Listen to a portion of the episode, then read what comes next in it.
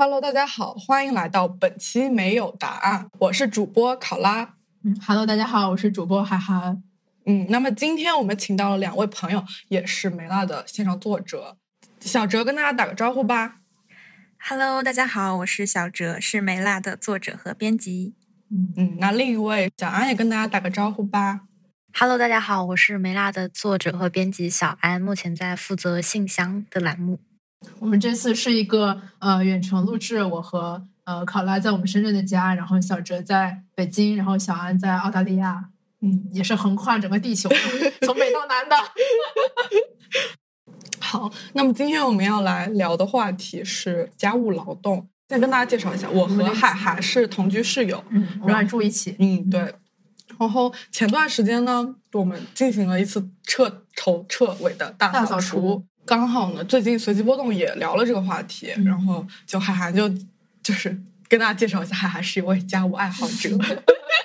对，其实虽然我很喜欢做家务，但是就是呃，随机波动的那一条其实是一个广告啦，他们戴森的广告。是的。然后他们是呃，讲述了他们自己还有他们向读者征集来的做家务时候的呃一些困扰呀、烦扰、烦恼呀。然后虽然我喜欢做家务，但是里边的一些。呃，提到的烦恼和困扰就让我非常有共鸣，然后想找几位朋友聊一聊，并且是呃特意找的居住情况呃不太一样的一些朋友。嗯，那那我们现在下面就聊一下我们就是目前的呃居住的一个情况和家务分配啊或者打扫的频。那就先来说一下我们家的情况吧。我们家就刚刚说我和。海涵是同居室友，然后几乎每个周末海涵的男友会过来，男朋友都会过来跟海涵一起住。然后其实我们家是呃三间卧室，还有一间卧室，最近才呃招了一个新室友，他月底才入住。呃，前段时间呃的家务基本上就是我和考拉在做。然后我们家务分配和打扫，就好像没有家务分配，好像就是因为到了周末，因为我们家的那个是呃呃。客厅，然后客厅，因为我们没啥家具，我们就铺了一块大大的地毯。然后平时大家吃饭呀，然后平常闲的没事干都在都在地毯上躺着，然后看投影什么的。然后因为家里都是女生比较多嘛，就那个实在头发太多了，然后就那个地毯脏到你走过地毯，然后脚上就会沾满沾满灰尘和头发，就是有点过脏，然后我们就看不下去，然后就会。呃，大家一起就是打扫。然后像色拉的话，其实我们一开始本来准备找他聊，因为他比较有代表性。他代代表的点就是不做家务。然后我去过他家，就他家巨乱无比。然后，然后因为他们家里又养了两只猫猫，然后到时候那个毛毛都是猫毛，然后还有猫猫脚踩的各种脏什么，就很震撼。很 震撼，就是这么就是不做家务，很震撼。色拉每天来。上班，他只要一穿那个黑色的 T 恤，他全身上下都是毛毛，就出门也不沾。嗯，我是去过他家，就是一种难以下脚，就是呃都不知道要站在哪、坐在哪，都有点局促。他家我估计都不能容纳四个人吧，就是多一个人都站不进去那种感觉。啊，但他因为有别的事情，然后我们就又找了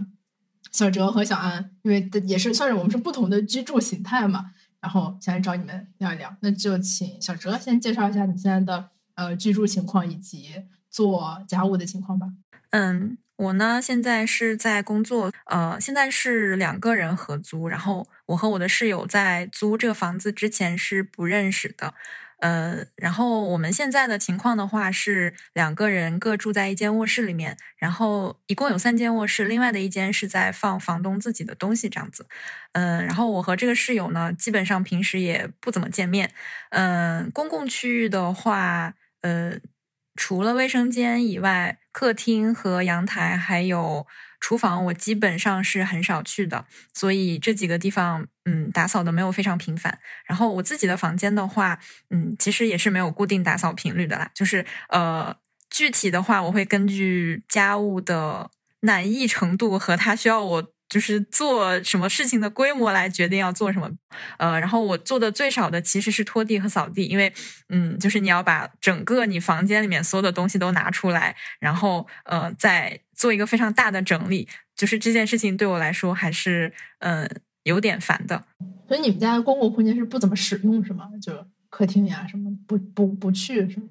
嗯，是的，基本上不去。所以你们家的房子是一个。没有改装过，就普通的，呃，三室一厅这种。嗯，对的。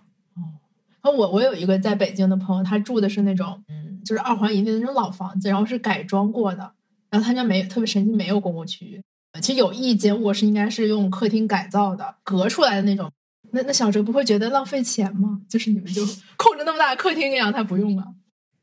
会会有一点，就是我现在对这个房子呢最满意的地方就是我们只有两个人住，但是也确实是因为只有两个人住，所以房租会稍微偏高一点这样子。然后之前海涵说的那种房子，其实我在深圳实习的时候是住过的，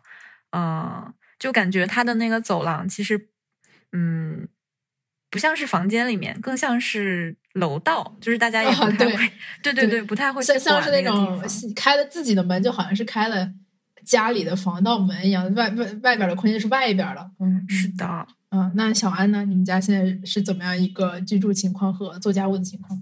嗯，我们家因为我现在是在南半球墨尔本读研究生，然后我是今年七月开始跟我的指派男。男友开始合租，然后我们租的是两房两卫一厅这种，就是他住的主卧是自带厕所的。然后其实我们平常对于家里的每一个空间利用都是挺频繁的，因为会在客厅打游戏、吃饭，然后会自己做饭，然后也会互相呃借厕所，可以这么说吗。然后阳台的话会晾一点衣服，然后。我们家务的分配似乎没有非常明确的说就什么频率或者是怎样分工，但是就很顺其自然的，因为他比较喜欢做饭，他就喜欢那种做饭带来的掌控感。但是我又比较喜欢玩水，就是 那种洗碗或者是嗯，甚至是刷马桶这种，就是跟水一切有关。我我也很喜欢刷马 桶，对吧？对吧？对吧？然后嗯，就自从自动变成这样，因为其实可能有一个不成文的规定，就是谁洗碗另一个人做饭。但是可能比较嗯不一样的一点是我们家有洗碗机，然后我们家是全地毯，然后这个隐形的隐形的劳动又对又增加了，就是特别是吸尘这种特别容易忘记，因为就是特别是当你如果就是天天抬着头走路的话，所以你们的房子里是只住了你和你伴侣两个人吗？对的，就是我们每个人各自有单独的房间，然后我用的是外面的厕所，他用的是主卧自带的厕所，这样。好奢侈啊！我也想，因为这种住法，你知道吗？在国内是很奢侈的，就是情侣合租一个两两房，然后一人住一间。哦，对，就是一开始想的也是，就算比如说吵小架、闹小别扭，自己也会有自己的小空间，然后以及是学习什么的，也会像。就是相对的分开，然后特别是我觉得最近发现比较关键的两位，这个就是特别是拉屎自由，就是你真的有时候 不想再等待，然后又不好意思一起之类的。确实，这样这样其实是一个比较理想、比较舒适的状态。嗯，确实很重要。我因为我们是呃，我的男朋友是周末会过来，有一次我们周末吵架，然后我就不想理他。但是我们睡在一起，然后我就去找考拉睡了，就就没有办法。然后半夜他要来敲门，问问考拉问我去哪儿，然后他说他在我这儿睡，就会有这种尴尬的情况出现。然后，然后因为刚刚嗯小哲有提到你会给你的家务分难易程度嘛，然后想问你你们就是大家觉得呃你们有什么呃爱做或者不爱做的家务？那就小哲先说吧。刚刚因为你提到这个问题。我最讨厌的家务其实是现在基本上接触不到的，就是洗碗。啊，因为不做饭，所以不洗碗。对，是的，就是呃，因为我在家的时候，呃，会洗碗嘛，就是这个是我比较常做的一个家务。然后我就觉得说，呃，洗碗的话，就是它会让你整个从手到手腕都。脏兮兮的，然后有有水，然后有有点油腻腻的这种，呃，我就不是很能受得了。尤其是呃，那个洗洁精可能还会让你的手过敏，或者是长一些呃小的水泡之类的，嗯，就给人的感觉很不舒适。可是如果你要是戴手套去洗碗的话，呃。你又好像不太能感觉得出来这个碗到底有没有洗干净？洗干净？对，是的，是的。然后，而且还有就是你在吃完一顿饭之后，你吃饭的过程是快乐的，就是呃，然后你吃 完饭之后，一个是你吃饱了不想动，然后还有一个就是你一个是从你进食，然后到你收拾残局的这个心理落差实在是有点太大了。就是你你你把你看着食物就是变成了一个马上就要变质的东西，然后你还要把它倒进下水道里面，或者是要把它呃倒进垃圾桶里面，你就会觉得嗯有点崩溃，就是那个呃前后的差距有点太大了，我不太能接受这种。你知道我我们家解决这个，就你刚刚说的做完饭呃吃完饭不想洗碗问题，就是呃我们中间会拖很久，尤其是晚上吃饭，就有的时候我跟考拉呃下班晚上吃吃完的东西，然后就会把碗放进水池里用水泡，然后第二天再洗。哦，可以有效避免吃完饭不想洗碗的问题。而且在我自己家也是，我们家中午吃饭的碗从来都是睡醒午觉再洗的，会放很久。哦，哦，就是所以怎么了？这个难道对你们来说很不可思议吗？我以为大家都是这样。哦，就是想到你正在吃咖喱这一点，有点不太能接受，感觉你马要马上我会用水泡着它的，就是它会保持在湿润的状态。好吧，那小哲有什么比较喜欢做的家务吗？可能收拾桌面或者是抽屉吧。就是这件事情对我来说，嗯，一个是我把所有的抽屉里面的东西或者是桌面上的东西拿出来，然后再就是合理的去、嗯、收纳放在对嗯。合理的去被收纳进每个空间里面，我觉得这种感觉还蛮奇妙的。然后还有就是你在收拾抽屉和桌面的时候，会发现很多自己已经遗忘的小东西，嗯就是它会唤起一些你自己的记忆。呃，当然啦，这样也有不太好的地方，就是你的注意力会被这些小玩意儿就是吸引过去，然后你就会开始弄那个东西，就会忘停滞收拾的过程。对，就是会忘记你自己在做家务这件事情。然后还有就是因为我自己是有做手账的习惯，嗯，就是在收纳手账的这些东西的时候，我会觉得说，嗯，我去把它们分分类的，就是分门别类的放好，呃，会让我觉得我是在清点自己的宝藏。这种感觉哦嗯，有一点像还有松鼠点松鼠。盘点库存。对，是的，是的，就对，就我很理解小人，就是说把东西归置好是一个很爽的事情。就我因为过于喜欢归置东西，我经常会在我经常说我是我们办公室的保洁。就是 梅大的办公室，我们有一个货架，就是一个很大的一个四层的、五层的货架。然后因为大家每次拿东西不会归位原位，然后一段时间那个货架就会变得巨乱无比。然后我就会把它掀开，然后所有东西都归位，然后就导致办公室只有我知道那个货架上什么，然后所有人都找不到东西在哪，就只有我自己知道哪个东西在哪，然后大家找不到任何东西，到来问我。然后前段时间海涵休假了两个两周，两周没然后回办公室没回办公室。然后那段期间，我们又收到很多从别的地方寄来的东西，然后物料，然后就堆着堆。就我们办公室本来也小，然后堆堆堆，他就走不了路了。然 后然后我回去第一件事情就是开始收拾，嗯开始保洁。那小安呢？你有什么爱做和不爱做的家务吗？嗯，我发现我也其实挺喜欢规制的，这个不会是大家的，就是排名最高的 喜爱。对，然后我就我跟小哲比较不一样的是，我其实还挺喜欢洗碗的，就是甚至我刚搬进来的时候，我没有意识到有洗碗机，然后我手洗洗的特别乐，就是然后我回忆了一下，我可能是比较喜欢这种成果可视化比较明显的，嗯立竿见影的。对，就是嗯你能把油的洗干净，然后你能就是因为你知道它放一会儿会更加的夸张，就是特别是那种粘锅的东西，但是。嗯，可能在同样的空间里，就是厨房吧。你说擦灶台，这个好像就有一点，嗯就是擦油这个这种生理呃，就体感上的不适，好像还是比较难以规避。然后，嗯，另外比较不喜欢的应该就是收拾头发，虽然这个听起来可能有一点不太好，就是我嗯自己其实不太喜欢去收拾浴室下水道的头发，但是我会就是会把它用用脚踹出来，然后团到一边去，然后我就美其名曰说好的，我就开始从今天开始一个月，然后我就记录一下我掉了多少头发，就你刚刚说你喜欢洗碗那种呃立立竿见影的家务，我觉得我也是。就是我为什么喜欢洗马桶，就是哦对我从高中的时候，就一般大家会觉得洗马桶是一个比较脏的家务嘛。然后我高中的时候，我是那个住宿，然后我们整个宿舍三年的马桶都是我刷的，它会有一些排泄物的残余啊。然后你高中用的是蹲厕嘛，那个两边就要踩，然后它就会很脏。然后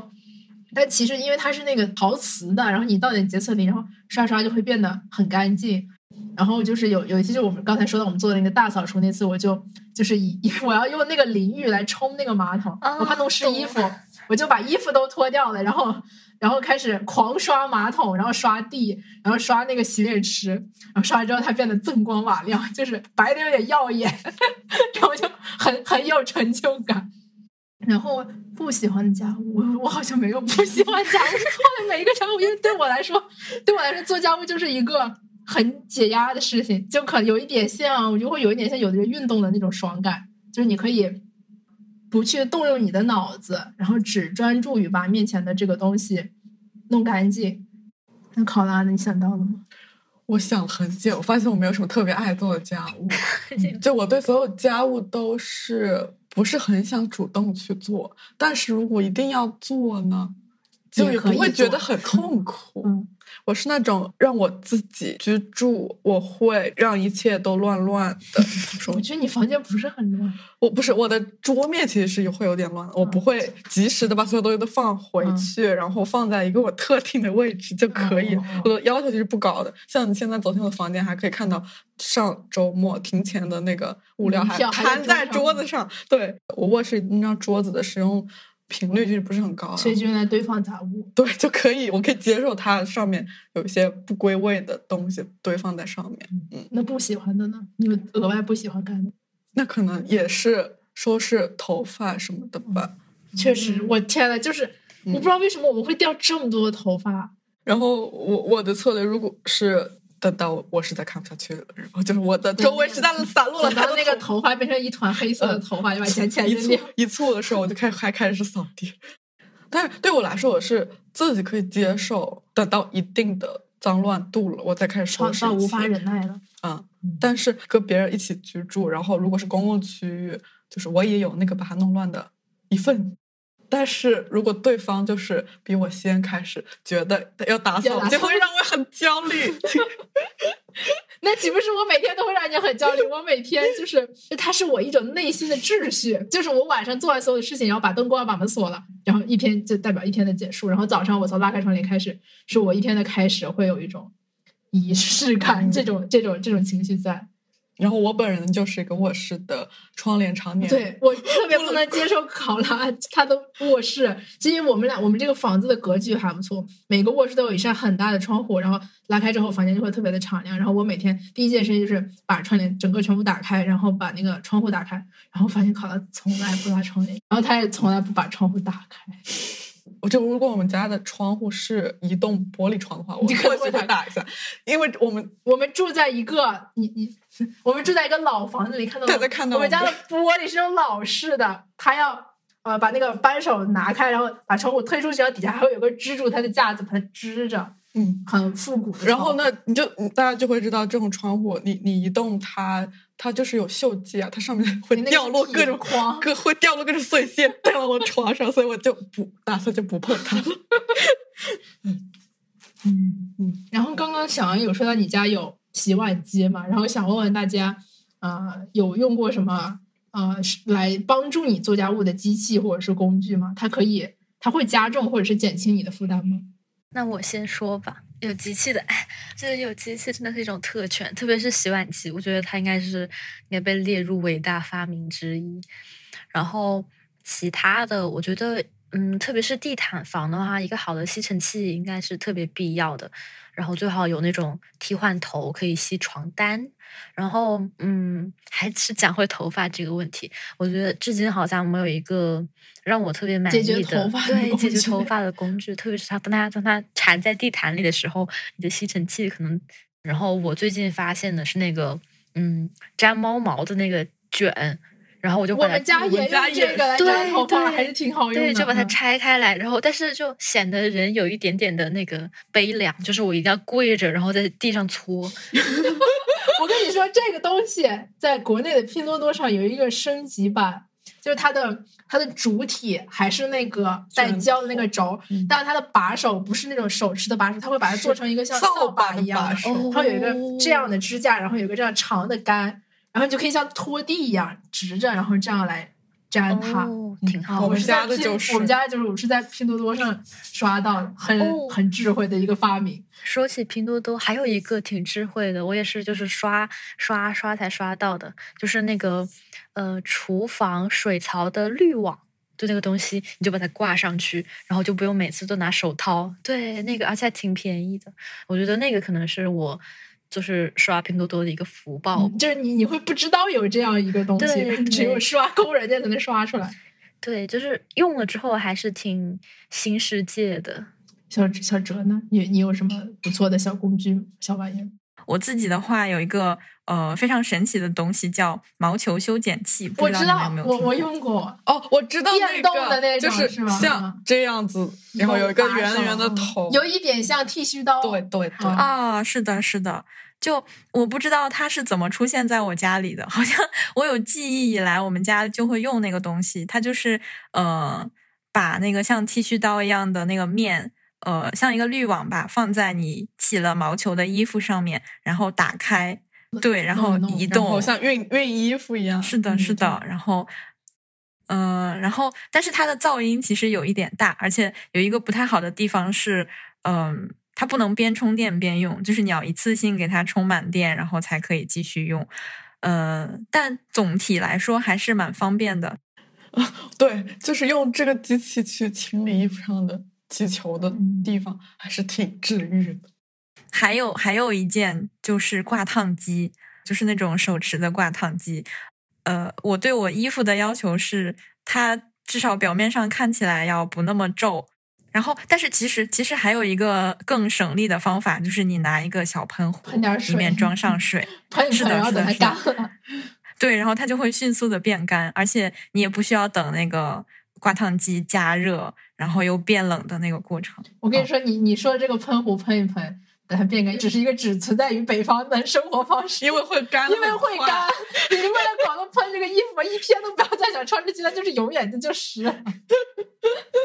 啊，有道理哦。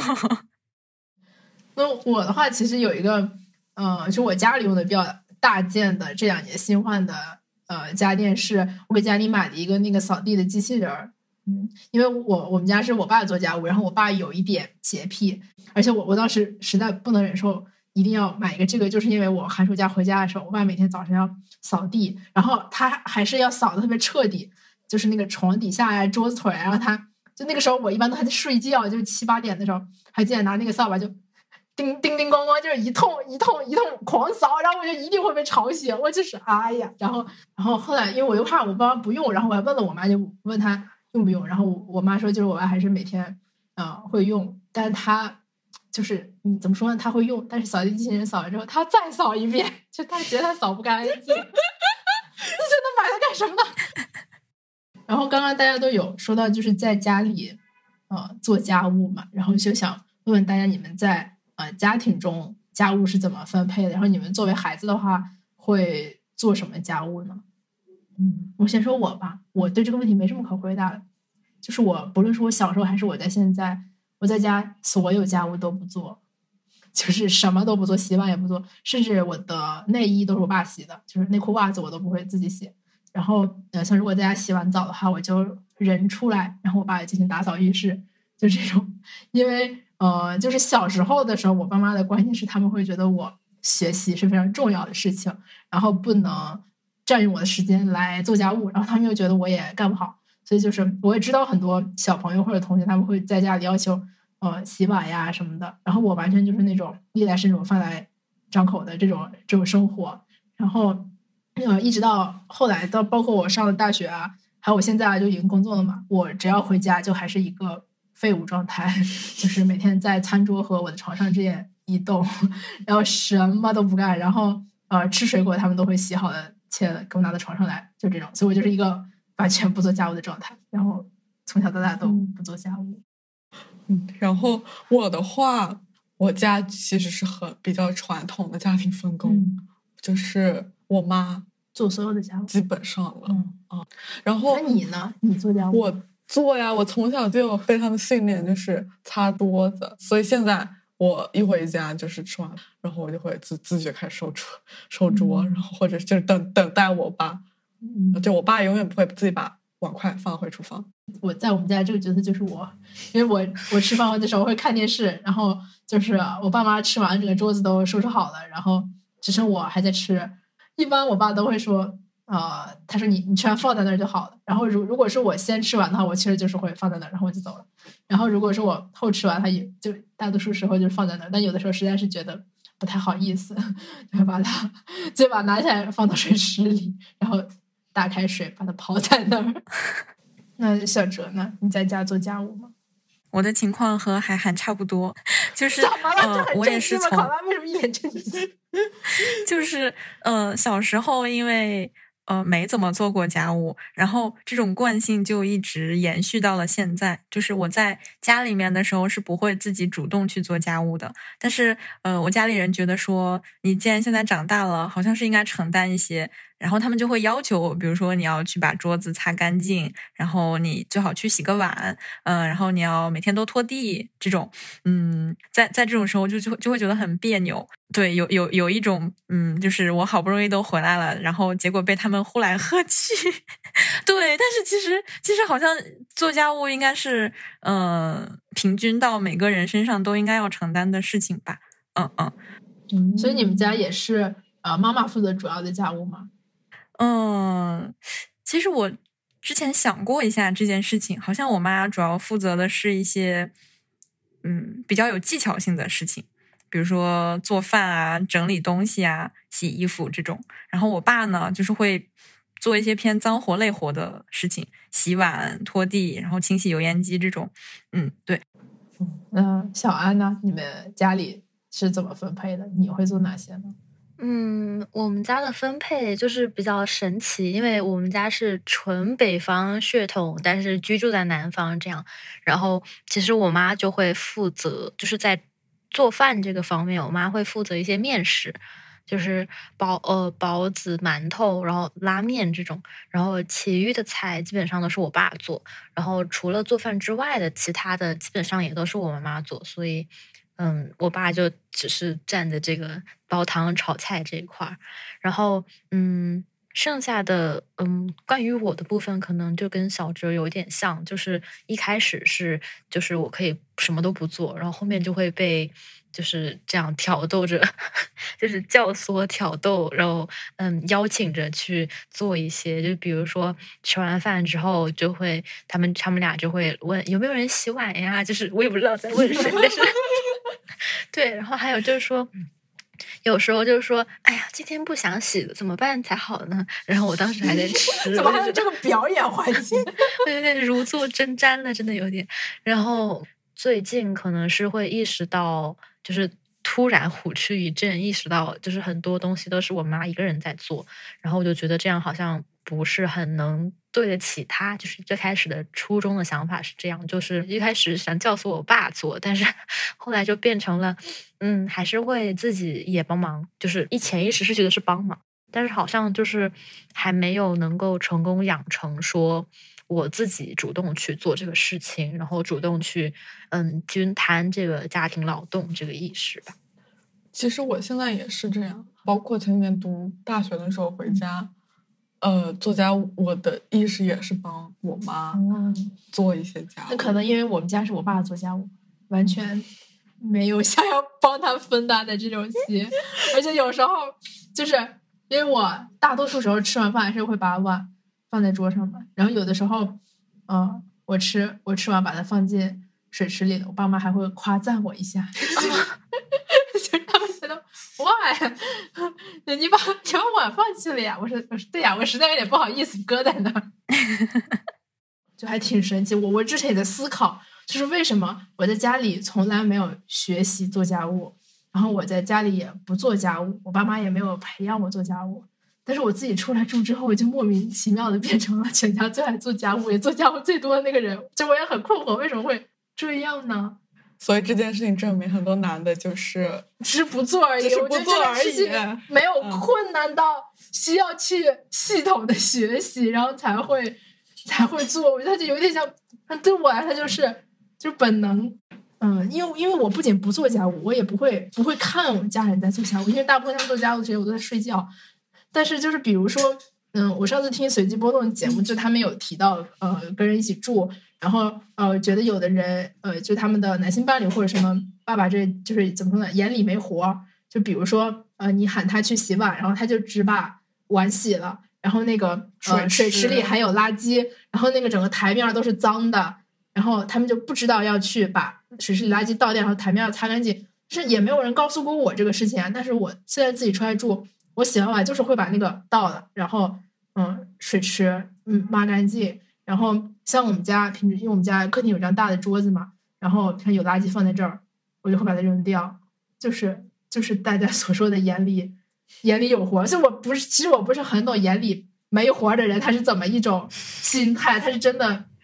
它是一种人形 AI，你得输入这个指令，然后告诉他。对。哦，我想接着海涵刚才说的，就是这是一个不需要学习的事情，小小的反驳一下，就是我意识到，就是嗯。家务可能大体分为两种吧，就是一种是把它弄干净，一种是把它弄整齐。就是我个人是觉得弄干净这种事应该是不需要学的，就是基本上工具都是比较通用的，然后可能技巧上也没有什么，就是你。想方设法把脏的弄干净就好，但是可能说规制类的，嗯，比如说大家对大家可能会需要整理师啊，或者是那种家政阿姨会在做小红书账号教大家怎样叠衣服啊。我觉得这种嗯小就是带技巧类的，可能还是可以去学的。但是嗯，话又说回来，可能去学的前提还是你实际上是想去把这个东西做好的，所以还是得有活才行，就是眼里有活。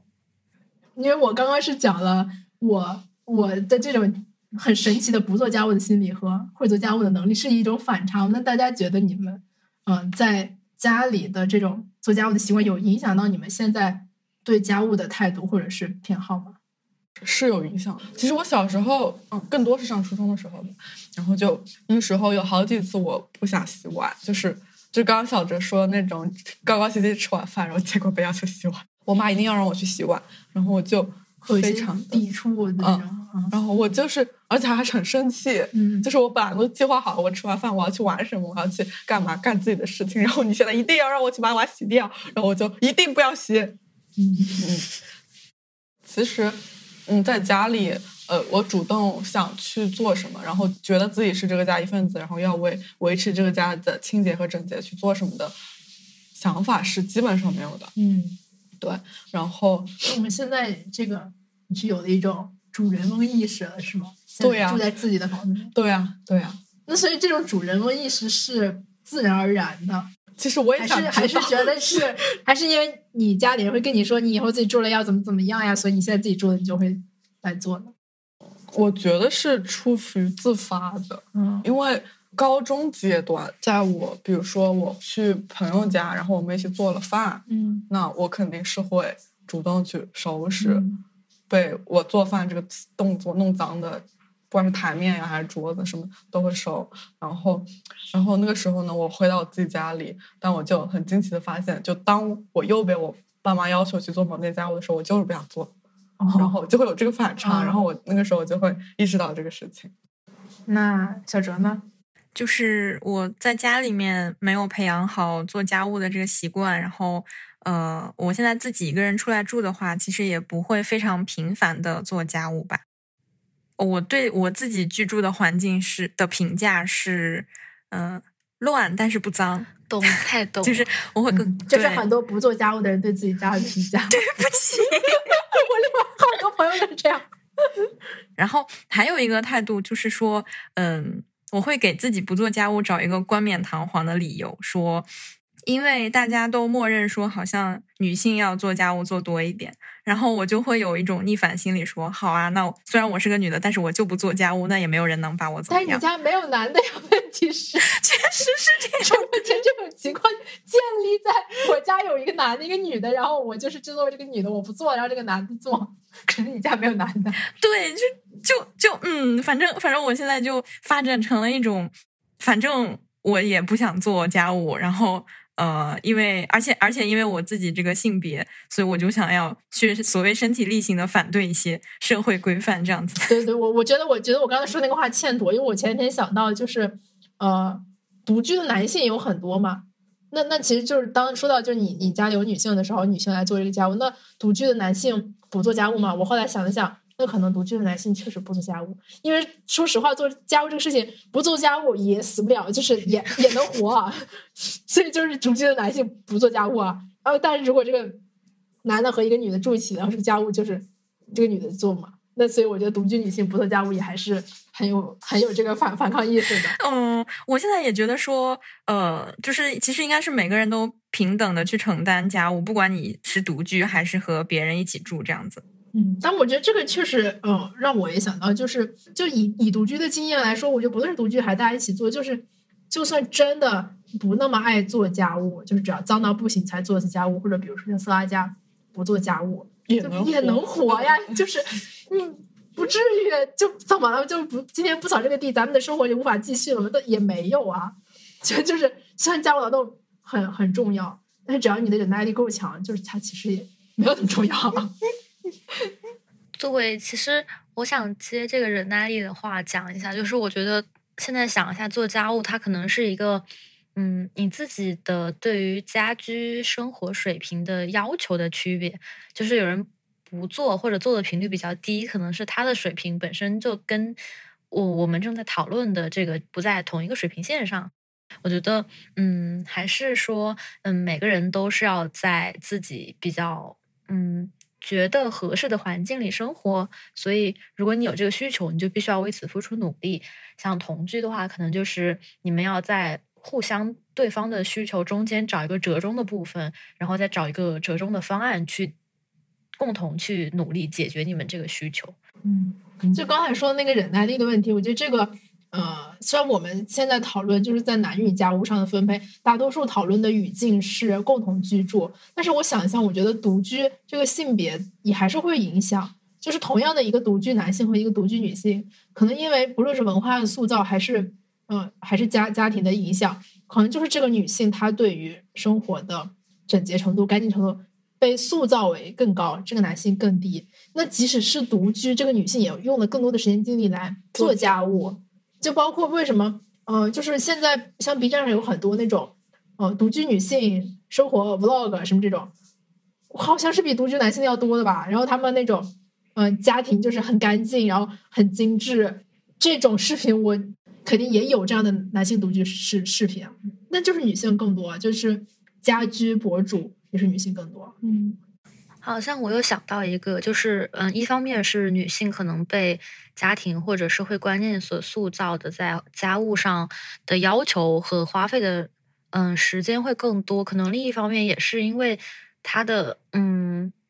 生活或者生理习惯导致的，就比如说，嗯，普通的长发女生可能就是在至少在收拾头发这方面会比普通的短发男生要多很多。但是排除这些你可以改变的因素之外，可能你比如说女生需要来月经，然后她需要收拾自己的嗯这个经期用品的垃圾，她可能就会更频繁一些。就是这个是嗯比较难改变的一个嗯。就是对于家务量增加吧，就是你自然会要投投入更多的时间和精力来做这件事情。但这有个问题啊，就是你就是你你说那个生理上的，但是男性出汗更多，他们更臭，所以就是他们应该更喜欢洗澡、洗衣服、换床单、枕套，但他们但他们并不啊，就是也是由生理基础决定的。那他们应该在换洗衣物、换洗内裤、换洗就是贴身的床单被罩，他们应该要。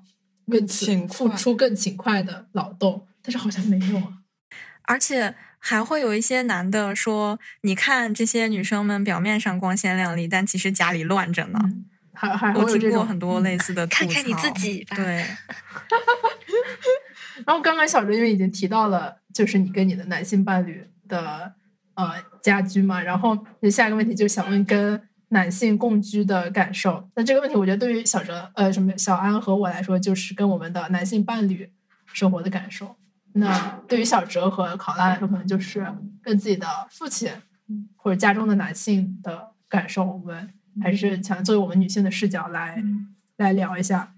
啊，就对于我来说，嗯，因为我之前生活的环境，就刚刚也说到，我们家的家务都是呃我爸做嘛。然后其实在我跟我现任。呃伴侣住一起之前，我其实在对这方面就是我没有太感知到男性对家务的忽视程度，就是我之前对这件事情是嗯、没有概念的。呃，我现在伴侣他一个周只会住一起两天嘛，他其实也不是呃很长时间的一个生活状态，但是就是在这一周两天之内，我会生气无数次，就是因为这个隐隐形家务的问题。呃，比如说，因为我的衣服比较少，然后我房间衣柜又比较大，我就把我的所有我的所有衣服都是挂起来的，不用折。然后呢，这我所有衣架都是一样的。然后我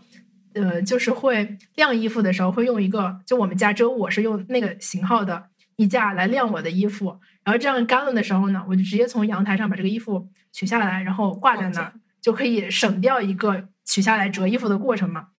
然后呃，我一般呃，就是我的男朋友周末回来，我就会把啊、呃他的衣服或者洗过他衣服也挂在我的那个衣架上。然后首先就我们都一起，我搬进这个房子已经三个月了。然后像我的室友考拉，还有之前的的，他们都知道我为了实现这个，然后所以我的衣服是要用一个特殊的衣架晾起来的。然后一直到上星期，我跟我男朋友晾晾衣服，然后我还说，呃，你去我的房间取几个衣架出来，就是那个特殊的衣架。他取了放到那儿，然后我们开始晾衣服，然后他就把我的衣服放到了大家的公共衣架上，然后把它晾起来了，没有用我拿过来那个特殊的衣架，我就我说你们没发现我衣架都是一样的，而且跟别人不一样吗？就就很震撼。还有一个，我觉得它甚至都不是一个家务的问题，就是我的那个牙膏，它是那个不是拧上去的盖子，它是那个扣上去的盖子。然后，嗯、他每周一上班比我早，然后他会刷牙，然后把那个牙膏放在那，然后他总是扣不好那个牙膏的盖子，就他把它合上，但是没有摁住。然后我的那个牙膏呢，它又有一点湿，它就会流出来，然后流流到那个盖子上。然后这个事情起码发生了有十次吧，没有十次也有五次，而且是我跟他说过，我说你能不能把那个牙膏扣上，不然它会流出来。然后他上星期又没有扣，我就我就很很我就很暴躁嘛，就有这种小小的事情发生。然后呢，当我说出这个事情让我的不不舒服的时候，但因为这个事情又过小，他就会觉得，那我扣上就好了呀，那我取下来就好了呀，就你有必要生气嘛？就是这种这种心态，但是他在当下就会极其影响我的，极其影响我的心态。然后我一边我又会反思，说啊，这个事情是不是确实太小了？是我控制欲太强了，非让他这样，然后他就不这样，然后就我就会陷入一种一种反思中。然后但其实啊，但是我自己这样说，我没什么没有什么效力。那考拉，你觉得跟我的男朋友每周生活一个周末，你觉得他做家务的这个水平或者是态度，你觉得怎么样呢？你来评价一下，我不评价。呃，这很难评。这很难评，你评吧。我其实没怎么发现他要做家务呀。就你觉得他不怎么做家务是吗？啊，除了除了我们主动下厨，然后就是因为我们在厨房也比较小，不太能容容得下三个人同时在那儿操作，嗯然后只有就吃完饭了之后，他会主动提他来洗碗嗯，啊。除此之外，我基本没什么观察。你说明做的还不够多。那我觉得我就我有点美化，就是。呃，因为我有很多就有男性伴侣，就是跟男性伴侣共居的女性朋友，嗯就他们会对男朋友男朋友的生活习惯完全的无法容忍。然后我 somehow 我会觉得他做的还不错，起码他是一个洗完碗会把水槽里的垃圾倒掉，把台面 擦干净的男的。但是这我觉得又那这这样想，那这应该是所有人都做到的事情啊。那那我觉得考拉作为一个第三者，如果观察到他观察不到他做什么家务，那可能确实就是没做什么家务。然后我可能就是觉得，我有时候会觉得他在我家还做的挺多家务。我想起小张洗碗，嗯洗完碗他不会把碗里的水倒干净，就没有沥水这个过程。嗯然后呢，会把碗叠在一起放回那个壁橱里面。然后呢，下次你再拿那个碗的时候，你发现碗里有水 呀、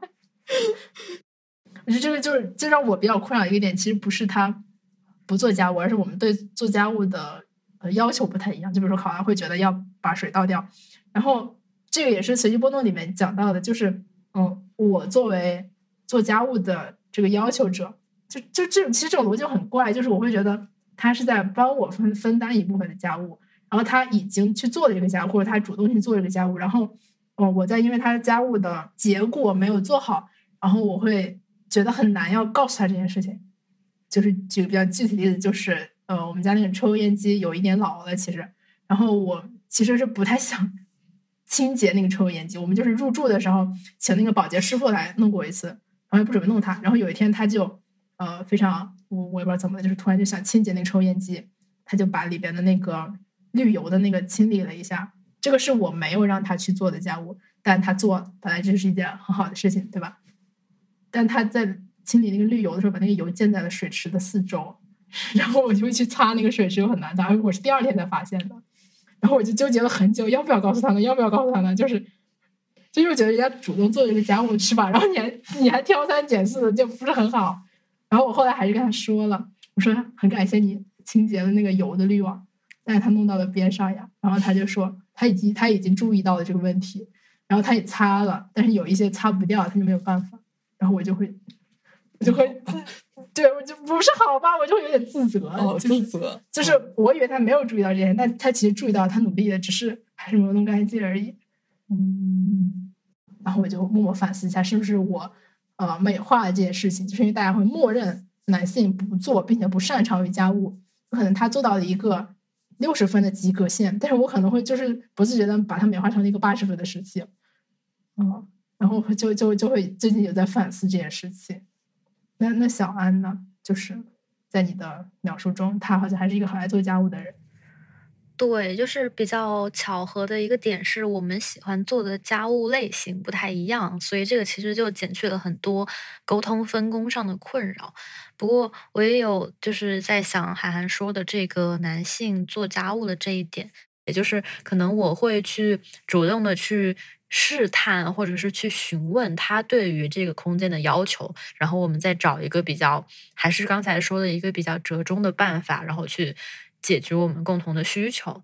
对于我来说的话，可能，嗯，为了减少这个沟通的困扰，以及是为了减少多次进行沟通的一个苦恼，就是我可能会自己在提醒很多次之后，就默默换成不盖上也不会流出来的牙膏。就是我可能会做出一定程度上的让步，让这个家务这件事情变得没有这么的繁琐和费脑筋。这样，对，就就你你刚才就是有提出就是折中这个。我觉得对我来说，假如，呃，假如我要跟我的男性伴侣就是长期同居，就是一直住在一起，我觉得我做不出这个折中。就我是多那个他少，你要让我为了他去忍受一个没那么整洁的家，我觉得我可能做不到这个折中。但你与此同时，我我又会觉得说，那既然是我要求一个更整洁的家，这个是我的要求，那我就应该做呃更多的事情。然后我会这样想，包括我现在住的也是。就是，就跟考莱说，我们家的这个做家务一般都是我发起的，然后我就会觉得，嗯，只有我看不下去这个房子很脏，然后我就不太好意思喊考拉来做这个家务，然后我就会默默我就开始扫地什么的，然后考拉就会，然后考拉又会因为我在做家务，他又觉得过意不去，他会加入我做家务，就是一个互相互相互相纠结，然后然后我就又想到也是随机波动因为提的，就是不仅。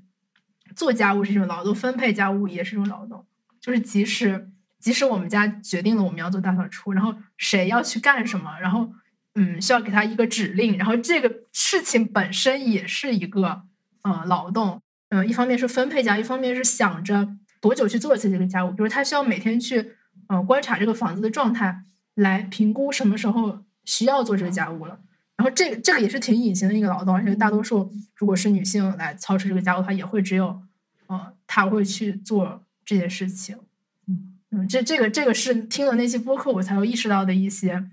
呃，比较隐形家务，就看起来好像是你让你的同居的伴侣也好，或者你的室友也好，去帮你做了一部分的家务，但是其实你在这过程中你要去分配，然后你要去沟通。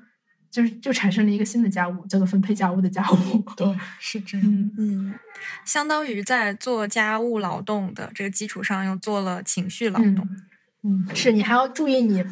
分配的态度。嗯，你你你你你你说的语气，以及对他成果的反馈。比如他做的好，你是不是要夸夸他呀？他做的不好，你要怎么委婉的提醒他呀？就是又增加了新的劳动。因为有时候觉得，那不如我这我就只是我多干二十分钟的事情，那我就把它干了吧。这个分配的隐形的额外劳动，其实如果换作是在其他公共的，呃，比如说我本科就是做毕设的时候，嗯。我们实验室每个月都会有一次大扫除，嗯。然后实验室其实是一个对维持整洁要求程度比较高的地方，因为所有人他都有很多试剂，有些是要放在公放在那个公共操作台的，嗯。然后有一些在个人的工位上，你会有很多你自己做实验需要的瓶瓶罐罐，然后以及收集的一些一些小的耗材啊什么的。我看过那个好多 B 站的视频，就发那个实验室的截图，是什么？不把这个拿回去的人是狗什么这对种。嗯对，所以就是经常会有什么用完什么什么东西不清理了，以后不得再使用这个仪器什么的。对是这样的。那你们实验室会如何分配这种？就是我们实验室每个月大扫除，就是分给所有人分配你干什么，哪、嗯谁负责什么的。这个人他是固定的一个人嗯，啊，然后他同时也是日常负责负的责维持秩序。对对对，嗯日常的打扫就是每天早上来、早晚来要倒垃圾，嗯呃，然后套袋，然后要扫一遍地、拖一遍地，嗯这个也是他日常负责的。然后我们会有一个表格，就是签到表，放在实验室进门的地方。然后你早上来了，晚上早上来了做了，晚上走了做了，你都要签名。然后那个也是他的监督，这样子。嗯嗯所以你看，他当这个工作放到一个公共空间，它有一点像我们上学时那个有个职位叫卫生委员，嗯，他其实承担的就是监督这个空间以及分配这个家清洁工作的一个职位或者说一个角色吧。那其实每一个小的家庭，他也会有一个人是这个卫生委员，嗯，嗯，但多数时候这个卫生委员就是妈妈。对嗯，我觉得你，我觉得你举的这个例子很好的说明了，就是这是一个，就当这件事情被职业化的时候，它就很好理解。嗯但它放到家庭这个环境里，突然就变得模糊起来了，然后就不那么好执行了。嗯是这样。就包括对于结果的考量，你比如说你小时候，呃，班级评比流动红旗，那不就是对于你做卫生的一个结果的考量吗？那有时候还会量化成成绩呢，要打分儿。嗯然后包括我之前还想到，就是我觉得，呃，家务其实已经是一个高度职业化的工作了，因为有家政嘛。那么做一个家务，做几个小时家务，它需要什么技能？会值多少钱？就是量化成钱。但是我觉得在绝大绝大绝大多数的家庭里，这个劳动完全没有被量化，然后也完全没有被可视，也更不会以金钱来衡量，然后就默默的分配到了女性的身上。我觉得这个事情是一种巨大的不公平。之前我做作业的时候看过的那个报告，就是忘了是哪一年，好像是一六年的还是二零年的，有一个呃什么中国社会的男人和女人这样一个报告，然后里边有一个板块就是他调查了那个家务时间，就是每个家做多少时间，然后里那个投入家务时间，那个女性的时间是远远大于那个男性的。那我觉得人的时间是有限的呀，那就我们且不说育儿，就育儿这个就更那个了，你就只说家务劳动，就是女性投入的这个巨大的成本，然后我我觉得他真的很很影响到性别平等这件事情，而且我很怀疑它是一个，就是你你职场的歧视问题，它可以通过指标或者说是规则或者说是法律，我们来改善这个问题。我要求一个企业必须有怎么样的性别比，然后我要求歧视女性，嗯、会受到一些处罚。但是家庭没有办法做这件事情，你没有办法说有一个家务警察，然后他每个每个每每个周来审查你家这个性别在做家务这些是不是呃平等，然后给你量化一下、考核一下，然后没没做家务的这个另外一个性别就会被罚钱，就不可能，就不可能有，就是这个公共政策不可能介入到家庭生活里。那这个问题要如何改善呢？我我很难想象的。你除了说教育男的做家务，这这个也很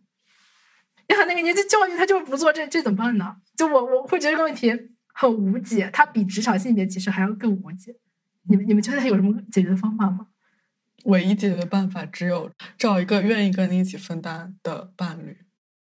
那这个成本又落在女性的身上呀。对呀，就我要从一堆人中，一堆男的中，就我如果是个异性恋，我要从一堆男的挑出一个愿意跟我做伴侣的男的，所以所以怎么办呢？所以怎么办？我看过一些，就是嗯，听过一些播客，他们会觉得说，呃，一个是找保洁，我觉得找保洁这个就跟那个找找月嫂是一样的，大部分做保洁的人还是女的啊，不，只不过是好在这部分女的能收到钱，还还有一个他们会觉得就是呃，尽大程度的使用智能家电，嗯，就是各种各种智能家电，就是你也不想做，我也不想做，那我们就机器来解决。这这个倒或许是一个办法，我觉得。但我觉得这种解决方式怎么说呢？我比较早之前吧听过一期学习波动，他们也有讲到这个问题，就讲到把家务外包，女性跟男同居的男性伴侣抱怨他不帮助自己做家务，或者是抱怨自己做家务很费时费力，然后男性就会说：“那我请请保洁来做呗。”我会觉得是他其实并没有意识到，呃，女性付出精力去做这些劳动的价值，然后他也。不觉得他有必要去，但是这种行为可以让他呃用金钱来衡量。但我会觉得说，他不是所有事情都可以用钱来解决。他他他暗中包含了一种态度，是说我不需要费更多的时间去是就是深究在这个家务上。嗯，他觉得他会觉得说。你看，这不是很好解决？就是很好解决。然后你的那些抱怨都是都都是都是无端的，对，都是无端。个很简单的事情。嗯嗯，懂你意思。但是可能这个就也是一个机会成本的问题吧。就是如果你自己做家务，你可以就是付出时间，然后你可以把来请保洁的钱用在其他的地方，然后以及是说，可能你一个人需要花二十分钟做的家务，两个人只需要花每个人的十分钟。就是可能还是大家究竟对这个事情有没有上心，以及是对这个资源分配有没有一种规划心态和责任感的区别。然后想着说，嗯，或许同居就是跟其他人同居的一个状态。嗯，有可能比较好的也是，就是比较能够嗯量化的一个解决方式，也是大家一开始就都坐下，然后谈要干什么，然后谈分配，然后就一次性把这个事情，就是近期的这个解决方式先敲定一下。但是具体还是像海涵刚才说的，就是对于成果的验收方面，也是 就是每个人都有自己的标准，所以可能还是就是。最好是能 找到，嗯，跟自己的标准相差不会太大的人，对，嗯，我我觉得就是呃，小安提的这种，就是大家呃提前商量，然后提前分配，它确实是一种很好的方案。但对于我来说，其实我我我生气的不是你不做这件事情，或者说你做不好这件事情，而是你意识不到这件事情，我是最生气的。就是嗯。如果说我我知道，对我的伴来说，我让他去做这个事情，他会去做。但是我我要让他去做这个事情本身，他对我来说也是一种劳动。听说有一些男的觉得家里面的卫生纸是会自动出现的，这是真的吗？对，我觉得就是就是看不到是比不做更令人烦恼的事情。就他意他意识意识不到，而你你如果他不做，你只要发出去做这个指令就可以。但是你要如何让他意识到这是一个工作或者一个，这个这个就很难了。这个你你靠别人去说，永远是别人去说。你你你你就只能指他，就是只能是观念上的问题。就是我们如何让我们的下一代男性，这一代就这样了吧？如何让我们的下一代男性 具有这个做家务的意识？我觉得这是一个。这是一个只能从下一代开始，嗯，这是一个教育问题，就这是一个教育问题。那就回到最后一个问题，其实我们刚刚有说到一点，就是呃，基于我们以上所有讨论，那么有什么解决方法可以让家务不再隐形，让呃家家务劳动的环境更加性别平等的实践？但我觉得这个问题有一个前置，是要看到。家务劳动会造成性别不平等，嗯，这要要你得有这个共识，然后我们才能去解决这个问题。但我觉得，尤其是在现在，嗯，可能年轻一代的家庭还好吧，你就倒回到我们爸妈那个年代，他不会觉得家务劳动的性别不平等是一个问题，那肯定也不会有人想要去解决这个问题。嗯，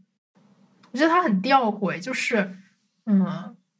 家务其实因为有家政行业的发展。其实这件事情的价值的量化是已经完成了的，呃，他已经通过职业和金钱完成了。但是为什么在家庭中还是无法量化的？是不是女性在做所以无法量化的？我是个人是觉得这个家政的这个行业，它它虽然有这个行业也完成量化，但是这个行业诞生的原因主要是因为中国的城乡发发展差异比较大，嗯，然后就会有很多廉价的劳动力来从事这个工作嘛。呃，从事这个工作的主要也是年纪比较大的女性，嗯，最开始是这样子。哎，那我想问一下小安，你在你在澳洲就是请保洁这件事情常见吗？嗯，这个其实就是常规保洁，我不太好说。但是，就比如说大家住的那种，嗯，换做国内应该是带院子的小别墅，然后他们可能请除草的人会比较常见。然后，对，以及是，嗯，像。如果嗯，大家留学生，然后需要涉及到转合同之类的，然后我们就会要求说，你搬出去之前要做全屋清洁，然后这种也会用。但是我就注意到这边可能是因为整个社会对于蓝领的这个尊重度比较高一点，然后他们的薪资情况可能也会比较好一点，就是这方面的嗯清洁可能性别上就没有特别明显的倾向。因为我刚刚也想到，就是不论是请保洁还是买智能家电，它最终转会转化成一个经济问题。那是不是就是在更有钱的家庭，或者说是更有钱的女性，她才能用金钱，不论是找别人做还是找智能家居做，他才能完成这个解放自己的操作？那经济情况没那么好的呃底层的女性，她是不是就没有办法使用这个方法来？解放自己在家务中的时间呢？就这也是一个问题，我觉得。嗯，是的。好，我们已经聊了快要三个小时了，想办法结结尾呀，考拉。好，我们最后一个问题就是怎么怎么办？你们还你们还有什么看法吗？就是除了找一个比较好一点的伴侣，你你能提出的方法就找一个好一点伴侣是吧？这个也这个也太那我找不到怎么办呢？就不找，找不到，找不到就和就是好一点的，就是就是怎么说呢？家务观念和习惯比较一致的友人同居，就是找一个比较好一点的同居人吧，大概就扩充到，嗯嗯，我觉得除非就是就你说这个找伴侣，就是所有的女性或者说是怎么我们达成一种共识，就是。坚决不找不做家务的男的，然后让我们不做家务的男的自我演化一下。对，然后就倒逼所有的男的必须要去做家务才能找对象，这种或许。对，但是这个可能比较困难的就是，你当你真正就是居住在同一个空间之前，其实是没有办法察觉到对方会不会做的。就是你只有住了才知道他做不做。对，但是如果你住进去，你再进行身体力行的抗议的话，你就也会降低自己的生活质量。嗯，而且我觉得好像，嗯，在大家看来，因为就比如说我跟我男朋友好好的，然后我们一住一起，在家务劳动上分不平，然后生气又吵架，就感觉给人听起来很荒谬，很荒谬的感觉，就是会觉得啊，就是这种小事你们俩就分手了，就是。我想起一个你之前就是刚才问的，嗯，那个为什么？呃，家政行业它已经是一个被金钱量化的一个行业，但是家庭内部的家务劳动还是得不到重视。嗯，就这个，这个在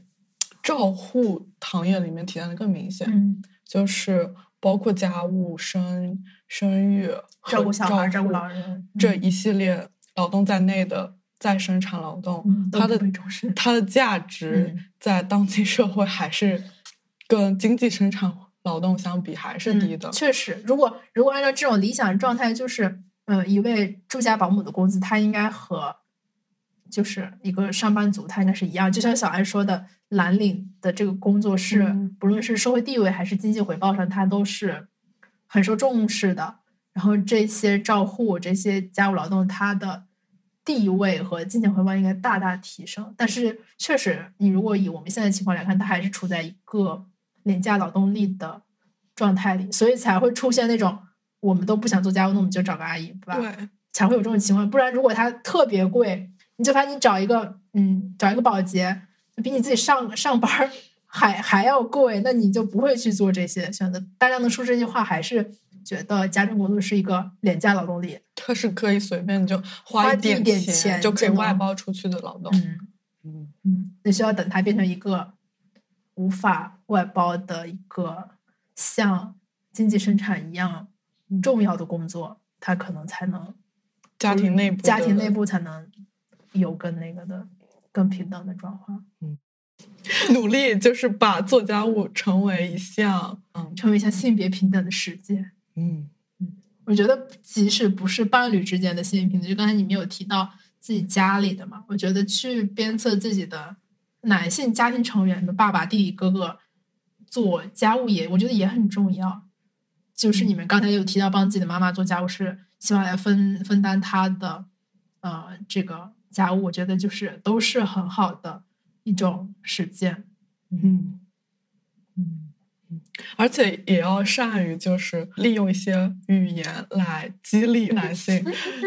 去做一些家务，比如说，就是我之前也是之前听随机波动，他们有请了一个朋友，然后那个朋友最近喜欢大毛线。研究了一下，发现历史上会有这样一种话术：男人们就是多少多少年前，打毛线也是属于高端贵族的男性的一项 专属的活动。所以，但是如今他落入了家庭主妇的这个，就是成为了他们的专利。所以现在你们要重拾你们的往日辉煌，重新把这门手艺学起来，然后人人都应该打毛线。嗯，就是我觉得这个有一点像，就是刚才提到智能家居的时候。就是因为智能家居行业太卷了，就它逐渐演化成这种科技产品。就是不是有很多男的对科技产品 有一种热情嘛？就可以说智慧家务，它也是一个很高精尖的一个东西，所以男的就应该来研究一下。对，在在在你的家庭空间里面施展手脚。嗯，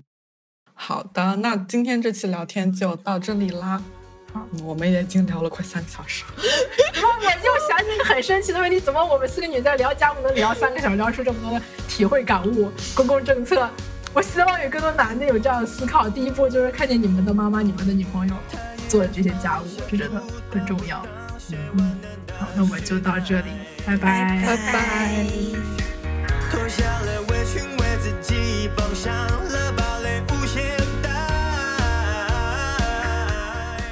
感谢您收听本期没有答案，欢迎在评论区留言，和我们一起继续寻找答案。你还可以在微信、微博搜索“梅辣梅 love”，关注我们，了解更多科普内容。也可以在小红书搜索“色阿和梅拉尔斯”，围观性教育工作者的有趣日常。同时，也欢迎通过苹果播客、Spotify 等泛用型客户端及各大音频平台收听我们的节目。